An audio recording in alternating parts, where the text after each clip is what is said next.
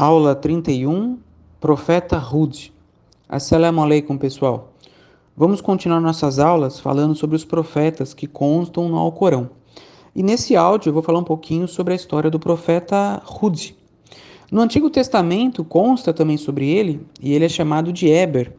E ele é conhecido por ter sido o pai da língua hebraica. E Hud nasceu cinco gerações após o profeta Noé. Lembrando que Noé foi o Noé da arca, né? E o objetivo dele era divulgar a mesma mensagem, que somente existe um único Deus e que somente Deus deve ser adorado. E aí, naquela época, as pessoas já tinham esquecido o que tinha acontecido sobre o dilúvio. Aquele dilúvio que acabou destruindo a terra toda, né? E as pessoas começaram a construir, a produzir estátuas para idolatrar. Então veja que assim como aconteceu no passado, que as pessoas sempre esqueciam, né? Hoje em dia as pessoas também elas acabam cometendo os mesmos erros. Parece que a história ela acaba se repetindo. E passando cinco gerações, as pessoas esqueceram do dilúvio e começaram a produzir é, estátuas para idolatrar os ídolos. E aí então é, essa mensagem, né, da unicidade de Deus, que foi propagada por todos os profetas, também foi propagada pelo profeta Hud. No Alcorão, capítulo 11, versículo 50, consta o seguinte: Ó oh, meu povo, adorem a Deus, porque não existe outro Deus além dele. Então, essa foi a mensagem que o profeta Hud passou para o seu povo. E ele fazia parte de uma civilização que estava localizada entre Oman e o Iêmen. É conhecido a, como a civilização de Ed.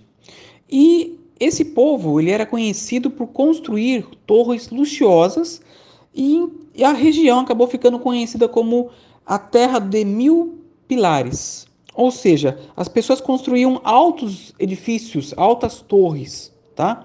Lembrando, pessoal, que naquela época, obviamente, que era diferente do que nós temos hoje, né? Porém, para aquele momento, para aquela sociedade, as torres eram realmente altas e luxuosas, tá?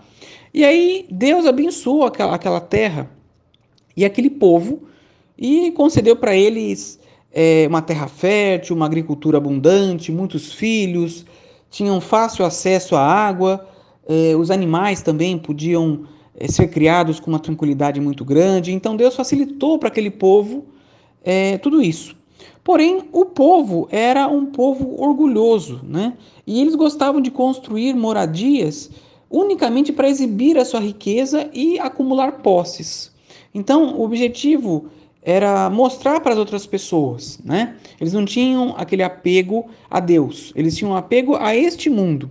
E os governantes, eles eram idólatras, eram arrogantes e os tiranos, né? Eram tiranos poderosos que acabavam cometendo injustiças. Veja, pessoal, que é muito parecido com as histórias que passaram, né, dos outros profetas. É, a história sempre se repete: um povo idólatra que acaba é, negando a mensagem. E aí então o profeta Ruth foi explicar para esse povo que existe apenas um único Deus e que somente Deus deve ser adorado.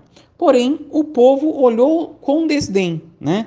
Eles eram ricos e eram poderosos e não precisavam, na visão deles, de Deus. Eles se sentiam realmente confortáveis e achavam que eram é, autossuficientes e não acreditaram na mensagem do profeta Rude.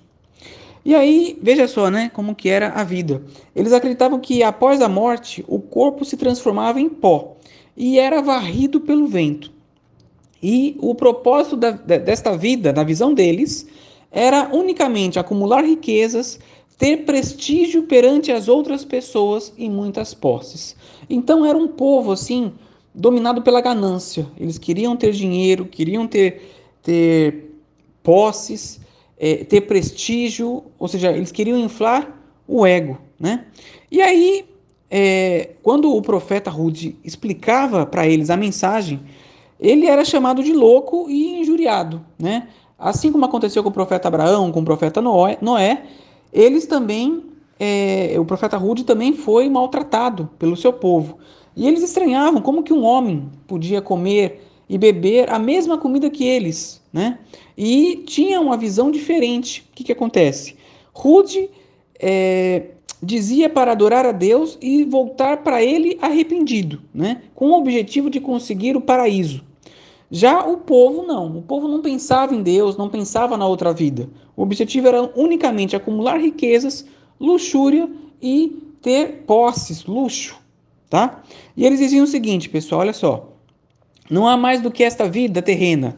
Morremos, é, morreremos e vivemos e jamais seremos ressuscitados. Este não é mais do que um homem que forja mentiras acerca de Deus. Jamais creremos nele. Então veja, pessoal, que eles não imaginavam que existiria uma outra vida. Eles tinham um apego muito grande apenas a esta vida, né? E não imaginavam também que não acreditavam, na verdade, que eles seriam ressuscitados para prestar contas do que eles fizeram nesta vida. E acreditavam que Rude estava falando bobagem, estava falando mentiras, né? E aí como é, aconteceu com muitas, é, com muitos profetas, né? Rude acabou se cansando. Era muita humilhação, maus tratos e a mensagem era ignorada pelo seu povo. E aí então, depois de muitas tentativas, Rude se voltou para Deus e renunciou ao seu povo. Ele sabia, pessoal, que a punição de Deus seria uma coisa rápida, né? Uma coisa rápida e severa. E essa punição acabou chegando uma seca se espalhou pela, pela terra. Então, aquela terra que antes ela era fértil, que era uma terra abundante, rica, acabou se tornando uma terra seca, pobre e sem nada. E aí, mesmo com, com esse sinal de Deus, né, é, o povo continuou a ridicularizar o profeta Rude. E a terra era muito quente, e o calor escaldante mudou para um frio muito forte.